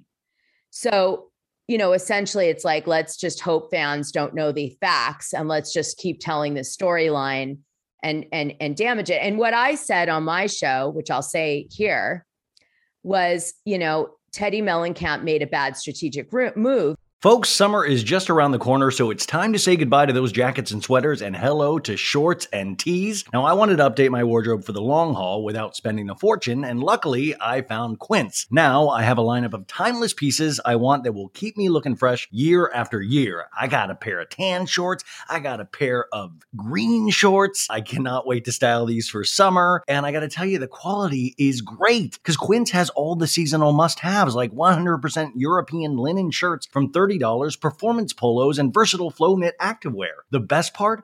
All Quince items are priced 50 to 80% less than similar brands. Quince cuts out the cost of the middleman by partnering directly with top factories and passes that savings on to us. And Quince only works with factories that use safe, ethical, and responsible manufacturing practices and premium fabrics and finishes, so you can feel good about what you're wearing on every level. So upgrade your wardrobe. Go to quince.com slash so bad for free shipping on your order and 365 day returns. That's Q-U-I-N-C-E dot com slash so bad to get free shipping and 365 day returns. Quince.com slash so bad. Tired of not being able to get a hold of anyone when you have questions about your credit card? With 24 7 US based live customer service from Discover, everyone has the option to talk to a real person anytime, day or night. Yeah, you heard that right. You can talk to a human on the Discover customer service team anytime. So, the next time you have a question about your credit card, call 1 800 Discover to get the service you deserve. Limitations apply. See terms at discover.com slash credit card. We'll be back to the show in just a moment, folks. We're going to do some commercials to keep the lights on over here. We have two products with us this week. Both have been with the pod before, and I'm proud to call them both sponsors this week. Uh, once again, we have SimpliSafe. Now, SimpliSafe, if you have ever wanted to make your home feel safer, there is no better time than now. So, this week, our friends at SimpliSafe are giving So Bad It's Good listeners early access to all of their Black Friday deals. 50% off their award winning home security. Now, we love SimpliSafe because it has everything you need to make your home safe indoor and outdoor cameras, comprehensive sensors, all monitored around the clock by trained professionals who send help the instant you need it. Now, this is I always say this is interesting because I set one up in my room to see if I could catch my roommate Josh uh, uh, go into my room because I know he does. But now I have moved to a new place. I have moved to a house. So I'm actually going to be able to use all of their things that they had sent me for this house. Uh, and I've got a console that I'm actually going to be setting those up. Especially, uh, I'm excited to do that in the backyard and the front yard. And you, it's really cool. You can actually access this and monitor all yourself. Um, and I was even at Best Buy this weekend to get some things for the house, and I even noticed SimpliSafe was there. I was like, and I saw a commercial for it the other day on TV too. So I was like, dang. This, these guys are the real deal. SimpliSafe was even named Best Home Security System of 2021 by US News and World Report. You can easily customize a system for your home online in minutes and even get free custom recommendations from SimpliSafe. These are SimpliSafe's biggest discounts of the year. You can get a complete home security system starting at just over $100, and that is nothing for peace of mind. There are no long term contracts or commitments. It's a real easy way to start feeling a little bit more peace of mind. So take advantage of SimpliSafe's early Black Friday deals and get 50% off your new home security system by visiting simplisafe.com slash so bad. Now that's S I M P L I S A F E dot com slash so bad for 50% off your entire order. Your entire order. That's crazy. I love it. Um, our next is Papa and Barkley. Now, Papa and Barkley, uh, they have these kind of amazing uh, products that um, they're like CBD oils, CBD relief balms. Uh, I told you I had been using them on my knee. I tore like my ACL a long time ago, and it's something that I keep re-injuring. And I had never, um, I, I know CBD is like all the rage, but I had never tried it until I got these products. And you guys, it actually worked on my knee. I now use it daily, and it's something that I'm going to to actually buy for myself pretty soon because I'm almost out of my Papa and Barkley. Uh, but I think it is awesome. I actually cannot wait because I told my dad about it. He's interested in using it. Um, but Papa and Barkley understands wanting the absolute best for the people we care about the most. It all started with a son trying to help his father find relief from debilitating pain so he could get his life back. Today, they're still putting the same care into improving lives with their award winning CBD solutions for discomfort, stress, sleep, and everyday wellness. I think we all know somebody in our lives that could actually benefit from this. It could be us, it could be your family, it could be your friend. This stuff actually works. Papa and Barkley founder Adam Grossman created the groundbreaking relief balm to ease his father's debilitating back pain. From that powerful homemade balm, Papa and Barkley has expanded to a full line of topical balms, oils, tinctures, Bedore, and capsules, all made with 100% natural, clean ingredients and whole plant, full spectrum CBD. Today, they are the number one cannabis wellness company in California, and with their new CBD relief line, they can now ship nationwide. That's huge. Their CBD Relief Balm delivers hours of comfort with simple, plant based ingredients in an at home use test with over 300 participants. Users reported a 40% reduction in daily discomfort in just one week of using the balm. The award winning CBD oil Relief Drops is their fastest metabolizing daily wellness option for easing daily stress, discomfort, and supporting a good night's sleep. Papa and Barkley is on a mission to improve lives through CBD in its purest, cleanest form possible.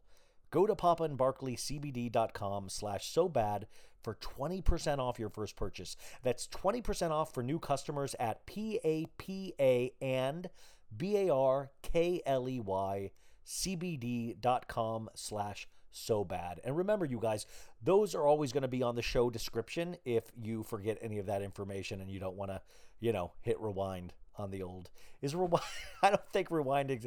It's you know the button that goes 15 seconds back on your phone. Anyways, you guys, those are our sponsors for this week. Thank you so much, you guys. And now back to the show because if she thinks that's going to get her back on the show by making me the villain, it's never happening because Andy Cohen didn't want me on the show when I was on the show, and he certainly doesn't want to give me the platform now.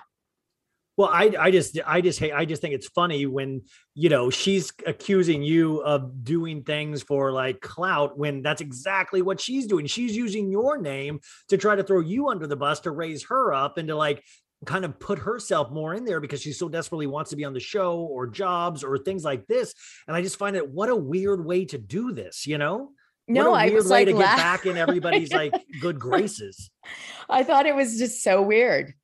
It, It really was was. the- It was. I my mouth was, and I just like I was like I, I know, like it's. I love your attitude of like you know I know who my listeners are, my viewers are, and I do this for them, and I love that attitude because I get really personally hurt when they, and I'm like, wait, I have a reason for saying the things that I say. I believe in what I say, and I know you do too. But I personally, you know, just when I'm like, hey, you can't say that about Dana. Like I got personally offended for you, you know. I love that. And I and by the way, so did uh, you know, the fans.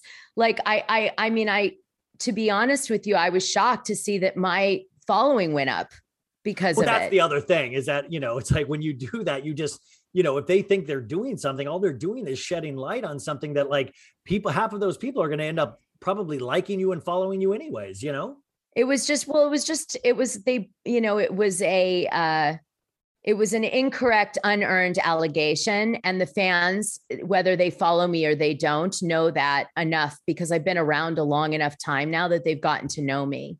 So when Teddi came for me and did it in such a, a ridiculous way, and then on top of it, you know, um, went on extra and like added unnecessary fuel to the flame after I wasn't even talking about it anymore. You know, yeah it just came off as get this girl a glass of water.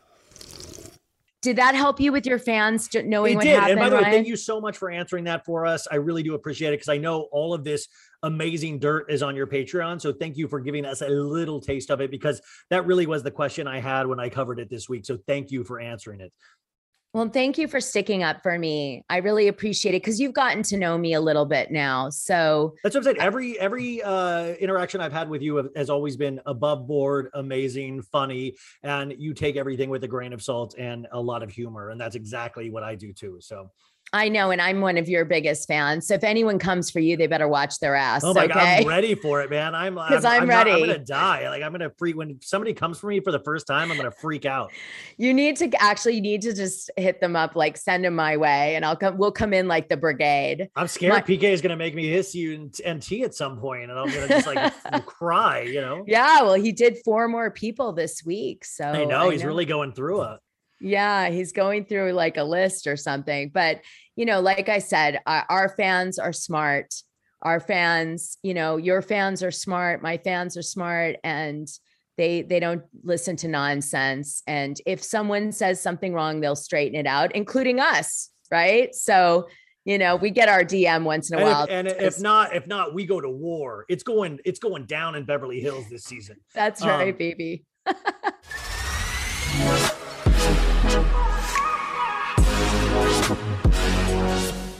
What do you think about the fact that it came out that Carter Reum has a nine year old love child from uh, a previous relationship with Laura Bellizzi from the VH1 show Secrets of Aspen?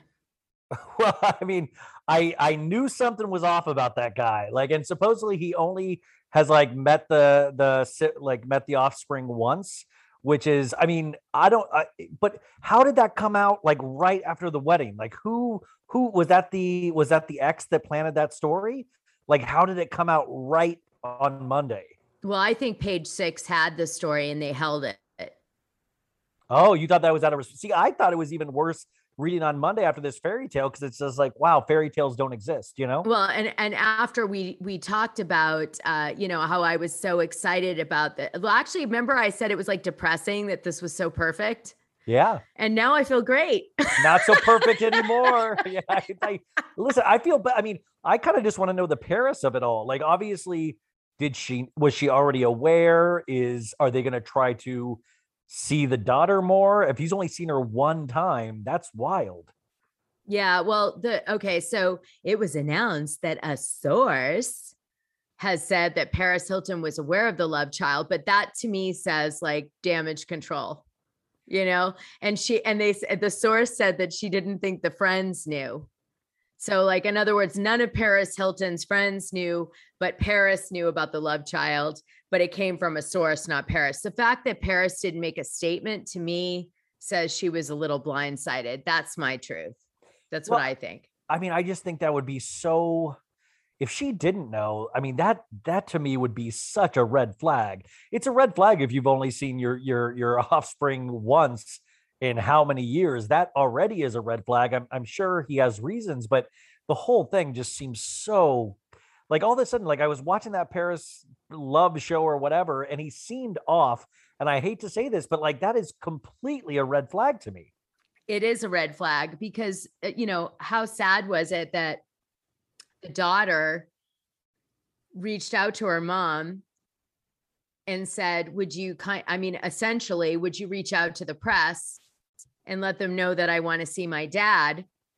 And that i've Oh. been watching all this paris hilton crap on tv and the marriage and all these beautiful pictures. And i wish i was in the pink dress i'm paraphrasing and obviously making it more dramatic because that's better.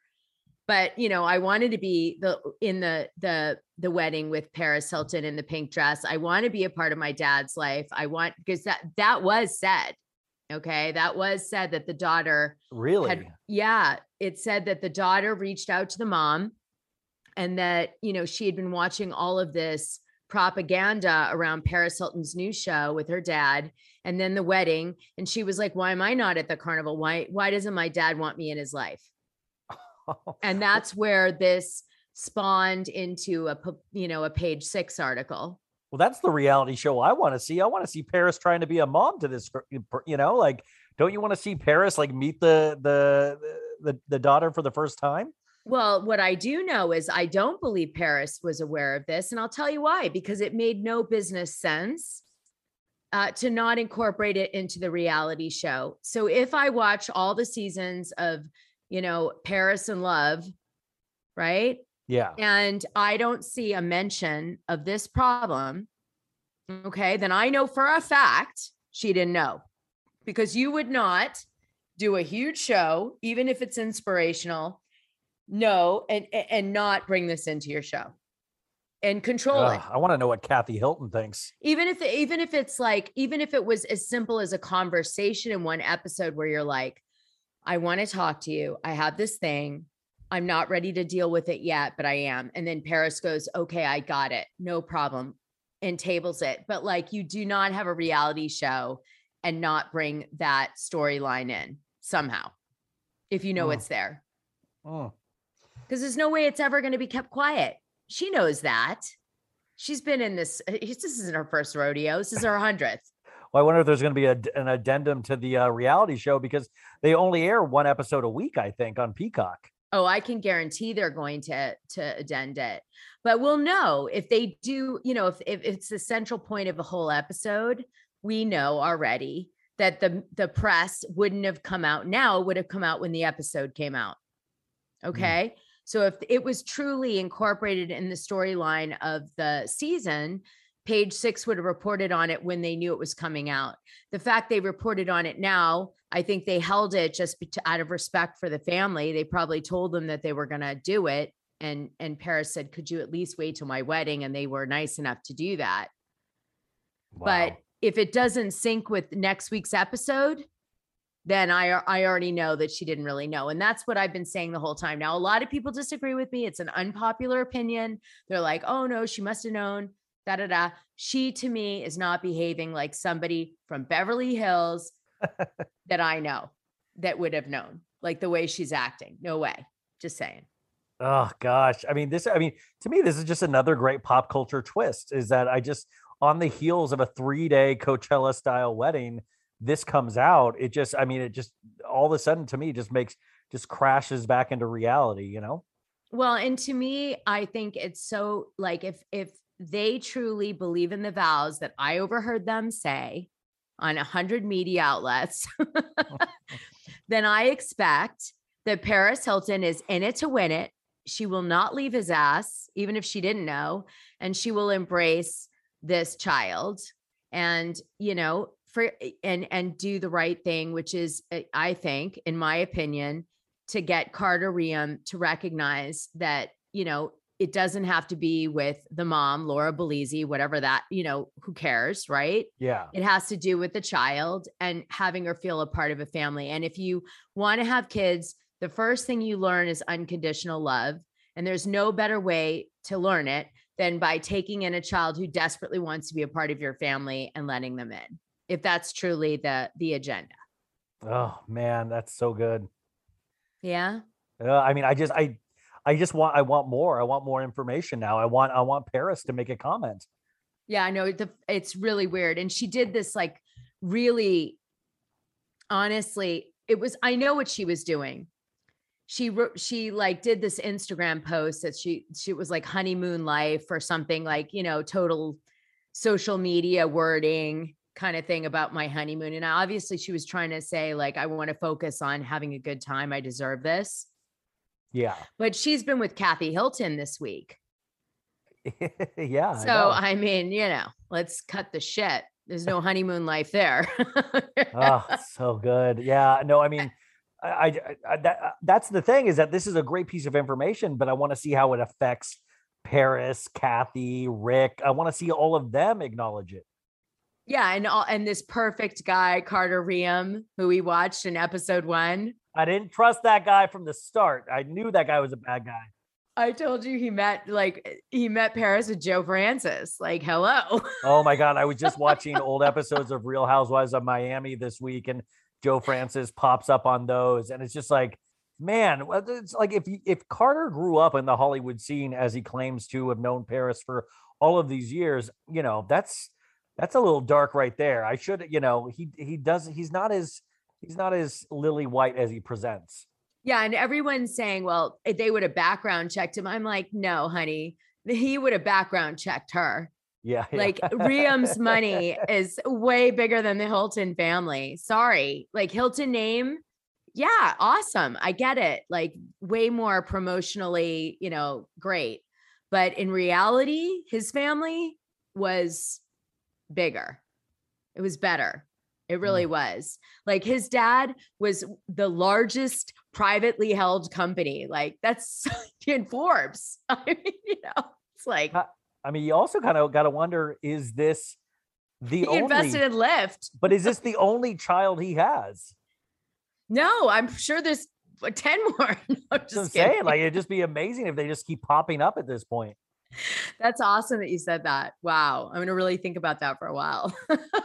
You know what? And just in case that goes bad, uh, Dana said that. I didn't say that. Dana said that. I am just listening to Dana, and we're just gonna go with Listen. I'm willing to take in Carter Reum's kids. Okay.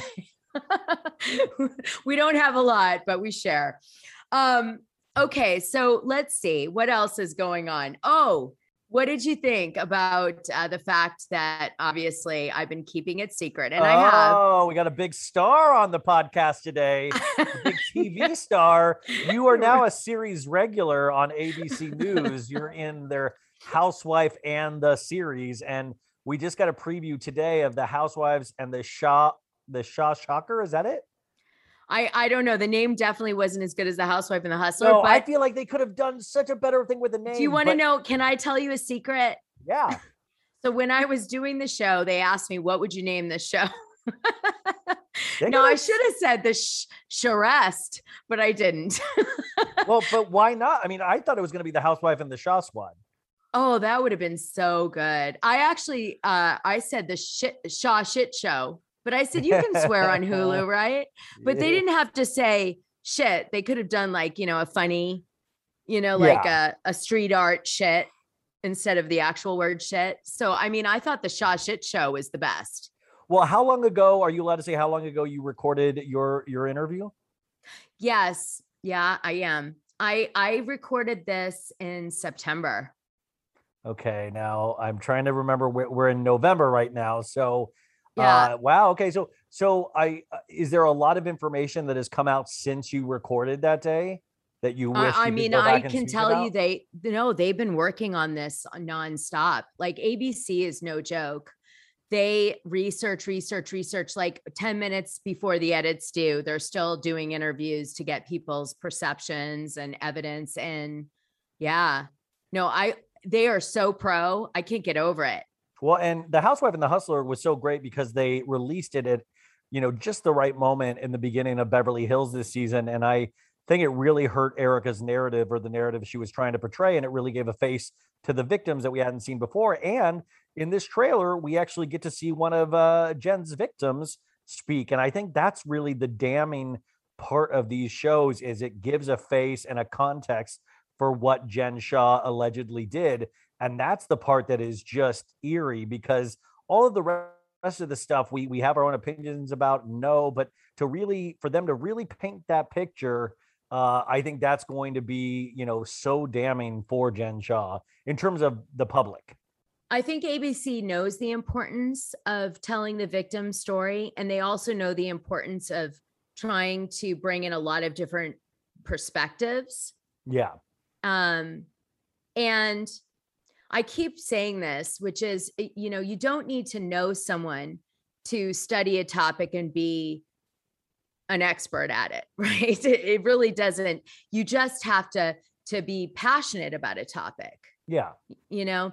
So one of the uh, again, I'm sure I'll be criticized for the fact that I don't personally know Jen Shah uh, for being involved with this this particular um, uh, special. But I want to say something again. I was actually reached out to not because of my connection to housewives. That might shock you. Does it shock you, Ryan? I, I'm sitting here shocked. No, it doesn't shock me. No. Right. The reason was that uh, one of I had done a deep dive on Jen Shah before anybody did. I, I did an episode on my podcast, Dishing Drama Dana, called The Shady Ladies of Salt Lake City. And I did a deep dive on all the women. And one of the things in the process of doing that was that I found out that there was a connection to Jen Shah and Prosper Inc.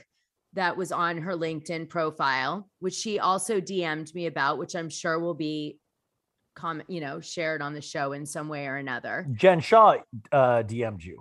Correct. Oh, wow. And so what happened was uh, I had called out that Prosper Inc. had been involved with Trump U and had been investigated, you know, and and Jen Shah had put on her LinkedIn that she was director of business development for uh, Prosper Inc. I, I'm saying the name not totally correct. It was Prosper, but it is the the Prosper, right? Okay. Um, and so Jen had texted me or DM'd me that, you know, she left in 2011, but they started the investigation in 2011 on Prosper. So it wasn't like that was that comforting. But I had grabbed all of this evidence, not intentionally to hurt Jen, because that wasn't my intention, but to do my own deep dive like I do. Mm-hmm. And Prosper sold people Trump University under a very similar way right? Yeah. As to some of the allegations that are being made now. Hmm. So, yeah. So, one of the things that I speculated on Dishing Drama Dana was that potentially Jen might be seasoned or might have been seasoned by individuals that were creating situations where they were preying on people in that instance that wanted to create, you know, a lot of money overnight by you you know learning a, a technique that they would pay $1500 for a week you know for a day and you know 20 or 30,000 for a week seminar where they would learn how to reinvent themselves as real estate magnets and when they didn't get what they wanted and the business never emerged then they couldn't get their money back Gotcha. right Wow. so it just so happens that once again, unfortunately for, I guess, me, because people have probably criticized me for it, I found some information like I did early on with Erika and now with Jen that made me a reasonable person to have on the show. Yeah, no, I mean, I, I, I, I didn't question it at all. I mean, like, I was like, I mean, it, you know, you, I think were used to great effect in the first one. So I just thought you'll probably be on every one of these, regardless if you had information or not. But the fact that you did have all of this good information is kind of going to be interesting to, uh, to be able to hear that perspective. Well, I don't ever want to be on one that I don't have information because that's not my intention. My intention, although fun, you know, it's like great fun to be on a show, is to share, like always, a perspective or make people think or validate something and say what you know like the truth to try to to to to make you ponder it not Yeah. from a judgmental standpoint by the way because i'm no one to judge anyone but just to make people think so I can promise you that I will never be on a show where I'm not you know, I, I don't really enjoy the topic and learn it. That's why I struggle when I hear people criticize, you know, going on Hulu and being like, I I I think recently Carol Radziwill, I talked about it on a live I did with David Yontef behind the Velvet Rope on my YouTube channel. And what happened was uh, Carol Radziwill um, said, I don't, I don't want to be, you know, I wouldn't have gone on that show. Well, she's a journalist. So that was like kind of weird. And to me, I said, well, I don't understand because as a journalist, you you learn a topic. You're not like, you know, just because you're in Afghanistan doesn't mean you're in the war. You go there, you study it, you you see what's happening, you learn, you speak to the people, and then you deliver the story. So, you know, why is this any different? You know, and why wouldn't you want to be a part of one of the top rated shows on Hulu ABC if you could be a not, you know, become an expert in this in the the story matter. That's all I'm saying. No, I mean, I, I, I think you're arguing with yourself at this point because I'm just ready to watch it. Like, I, I mean, I just want to see it. I love now. you, Ryan. You're but right. I, I mean, I just want to see it now. Like, I feel like you have some trepidation about, you know, uh, people's reaction possibly to this. And in my head, I'm just like, damn it. Like, I want to be that one. I want to be a talking head one day. I want to be that one. Like, I think that's like the coolest thing you could do. Plus, you actually have good information. So my whole thing is, I just want to see it now. Like, I can't believe I have to wait a week or like, how? When does it come out? November 28th over Thanksgiving, Ah, just to get people in that giving mood. it- no, they got to do it on, like they got to release it on Thanksgiving. I mean, this is uh, the fact that like we need something to like leave the dinner table to go watch or something, or just gather around as a family around the the the fire the the fireplace and and you know if I can you know and by the way, Erika Jayne has got to be ecstatic that this is coming out. Uh, because it's another thing. Like I was going to talk to my family about Erika Jayne, and now I can talk to them about Jen Shah. You know, Yeah, and they're totally different. I, I don't know if you saw, but Jen Shah uh, did like a nice put down to me. Well, I know you know that. Uh, just to give you some background on that, so uh, we have a guest on our show quite a bit who's hilarious. Her name is Sammy, Princess Sammy, and she is or oh Princess Samira, Samira. Samira, yeah, know- yeah, she's awesome. Yeah. So Princess Sammy is, we've had many discussions about how she's close friends with Jen Shah. Okay. Probably because they share the last name, but whatever. anyway, so Sammy is like, you know, I love Sammy, but she loves to start shit. You know, she's like that. And I, I, I mean, she would be an amazing reality TV star. I keep telling her to go on on TV. But uh, so she on purpose, of course, immediately posted when they did the teaser, I guess, for the show. okay. Yeah. And uh, so then I guess Jen Shah saw it because they're good friends, right? And she's all about free Jen Shah, whatever. and I guess some other people saw it that are Jen Shah fans because Sammy has a, a following of Jen Shah fans. And uh, so, anyway, I guess one of them wrote this. Ready? Mhm. At the real Jen Shah, girl, what is it with Hulu making all those dumbass documentaries with no proof of anything and the most untrust trustworthy jackasses they could find? Dana Wilkies, by the way, spelling my name wrong. W I L K I E S. Like, Oh, that's a Yeah. burn. That's Wow. a burn. Wow. No, I just you. think he can't spell, but still, again. And then he says, Does she does she even know you? Like, like I'm supposed to be on the show if I know her. First of all, let me just answer this. You don't go on a show about someone being indicted if you know them. You pretty much back out of the show at that point and go, you know, I, I love my friend. I'm not going on the show. okay. Yeah. So the reality is, is no one that knows Jen will be on this show except maybe the victims. On on the other point, he says, uh, uh, and then she wrote, "I don't know her," which is the exact statement that Erika Jayne Girardi made, and then she posted it on her social media. By the way, I got zero hate for that, even though she's got like you know two hundred thousand followers and I've got ten, but still no hate. So I guess my my thing I I want to ask you is, what do you think of that? Well, I mean, what do I think about somebody saying something shitty about you on Twitter? no, Uh, no, about Jen Shah reposting it and saying I oh, don't I know mean, her. Listen. Jen Shah. It's but like that all- too. well, listen. Well, I mean, listen. Somebody told me to kill myself today on Instagram. So you know, like I, I don't. You know, it's it's a very weird, scary world that we live in, and social media kind of exacerbates all of the actual problems in the world. Uh, and sometimes it can be used uh, to great effect. But I think with Jen Shah doing that, it's just that kind of distraction of like try to throw as much as you can against the the wall and see what sticks. You know, she's lashing out at every different thing. Any support she gets, she's going to repost it. You know, the the lady is living in some kind of fairy tale land, or she's keenly aware of how bad this is. And you know, I think Erika Jayne did a lot of that distraction as well, and it and it really worked in a lot of ways.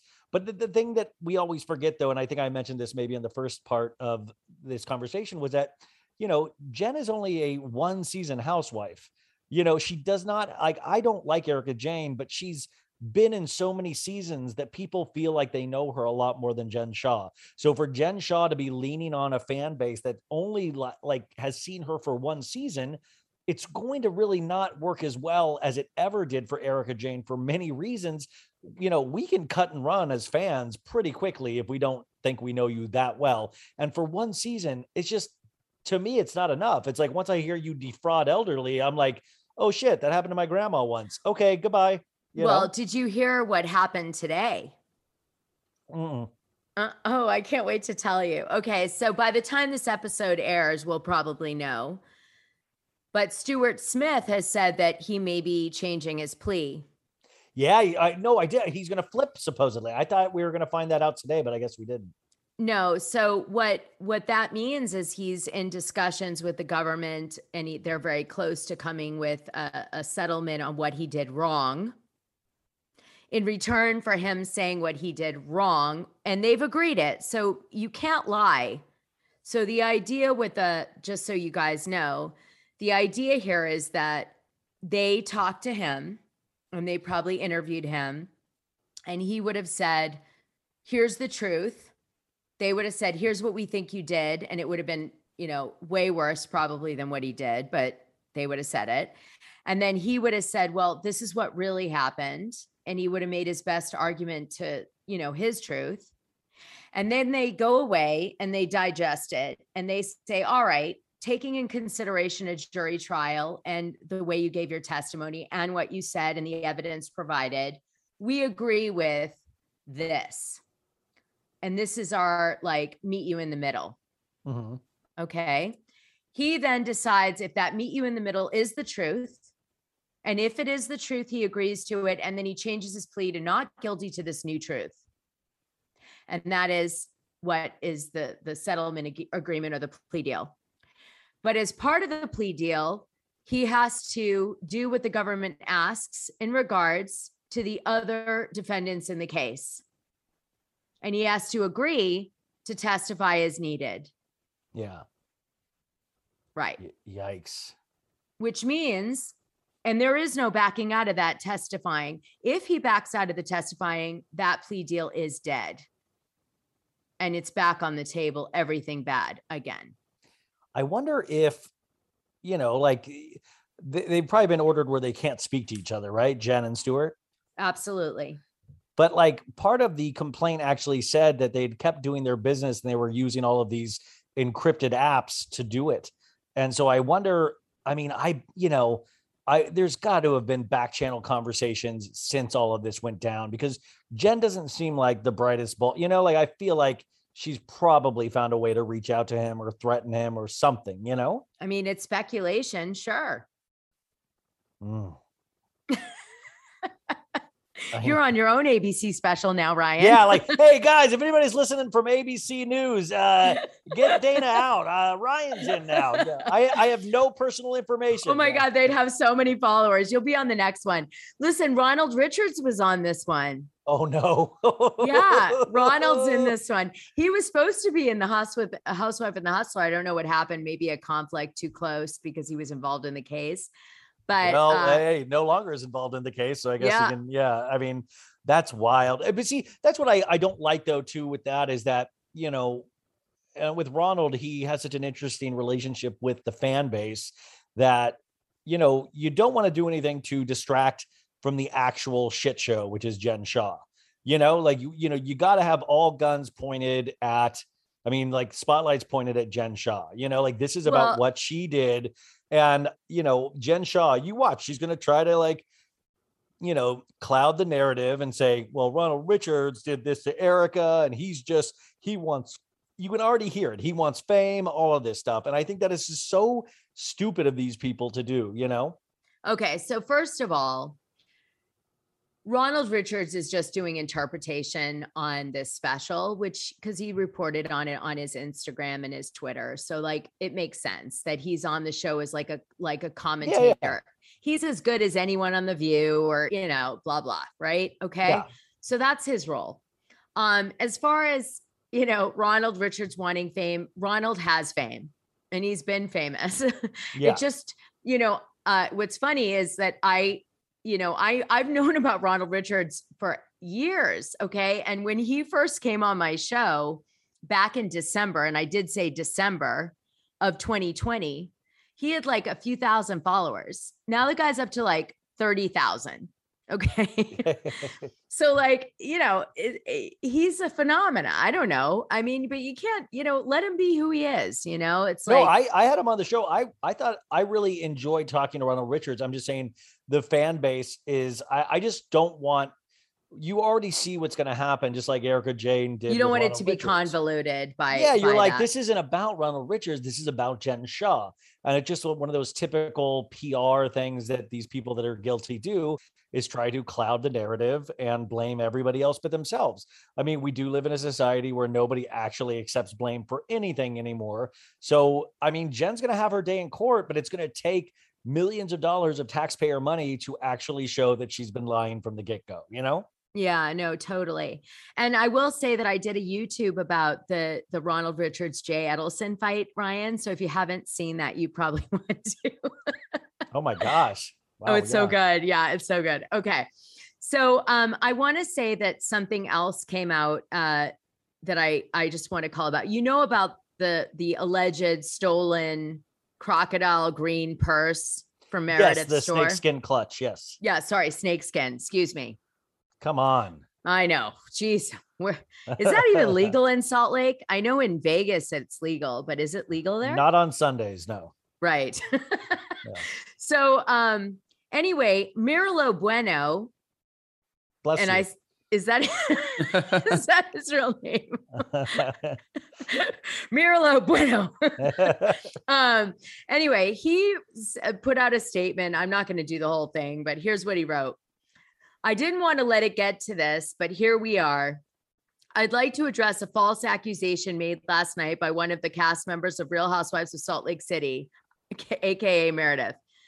The footage she brought up is twisted and chopped. First of all, no one is stealing a bag from somewhere uh, and would hold it in their hand, flaunting it like they tried to make it seem. If you look at what they circled closely, you would see that whatever I'm holding is not green. Okay, I'm sorry, that was a run on sentence. Um, That's the real crime. it really is that I couldn't read it right. Um, so basically, he's saying that he didn't have the green clutch in his hand.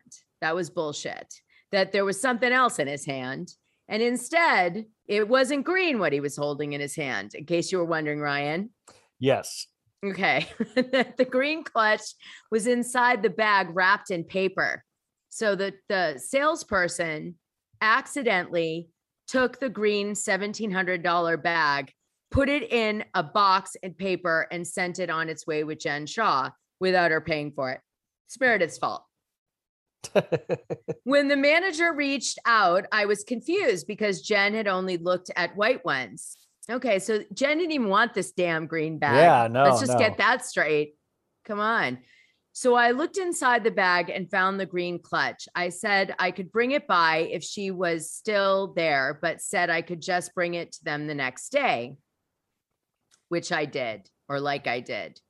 There was no hesitation, just confusion on our part on how uh, on our part on how that happened. Sorry, too much wine. So what do you think? what do you think, Brian? You believe it or not? No, you know, I, I don't believe it. I, I think, um, you know, obviously, and this gentleman had I believe he uh, was allegedly stole money from Beauty Lab and Laser because Heather had hired him as well, which I think is going to come out um, on the show potentially this week. Um, I, I don't like. I think there is obviously it's very normal for us to think he's a liar because now we're looking at guilt by association. So this guy wait, also. wait, you need to stop and tell that story. Well, I don't know the full story. I just know that Heather uh, had put that out, and he even says in these tweets, "I will be deal. I will be talking about that at a later time." And I'm just saying, where there's smoke, there's fire. You're now establishing patterns of behavior, and once you do that, I think all bets are off. Also, you know, also there's hey, there's a good chance Jen Shah didn't know he stole it, but he stole it because he wanted it. You know, Do like you want to know the story eh, before you know it airs? Because I know it. Yes, yeah. All right, everybody. Okay, so here's what happened. Supposedly, uh, Heather had hired Merlot Bueno.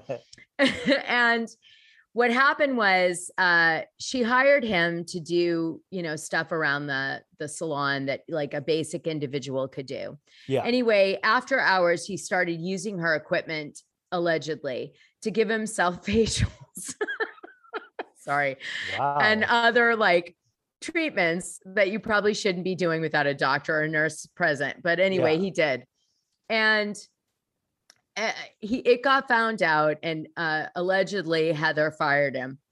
And as it which any owner of a, a spa in that setting would do.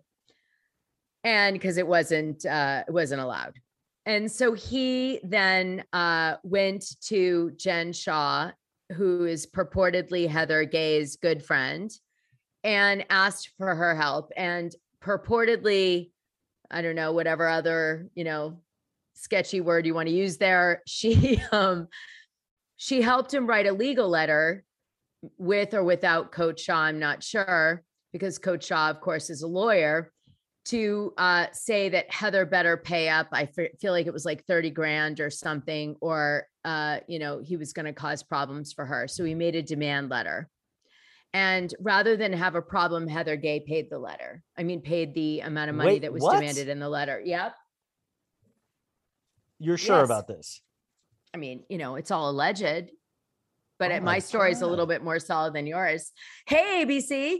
oh, okay. yeah. No, by the way, I just hope the next uh, housewife in the hustle. I hope I'm not the, the.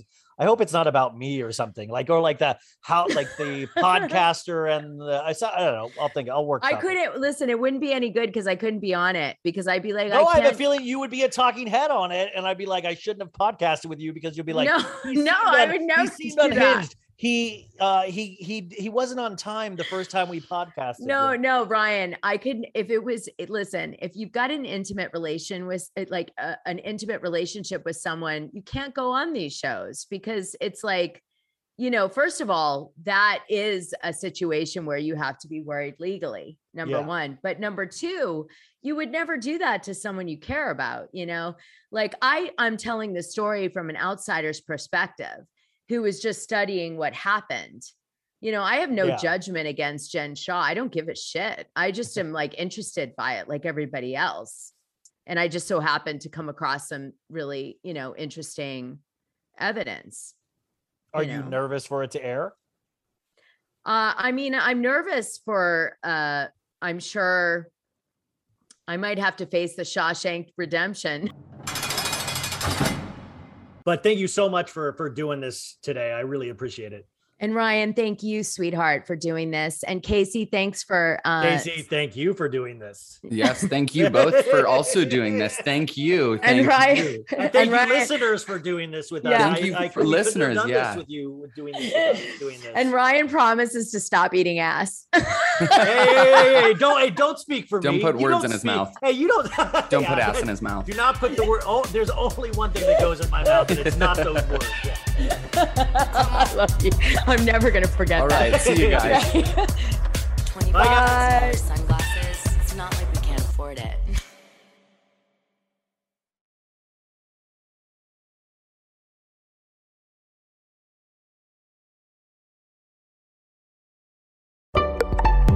Betches.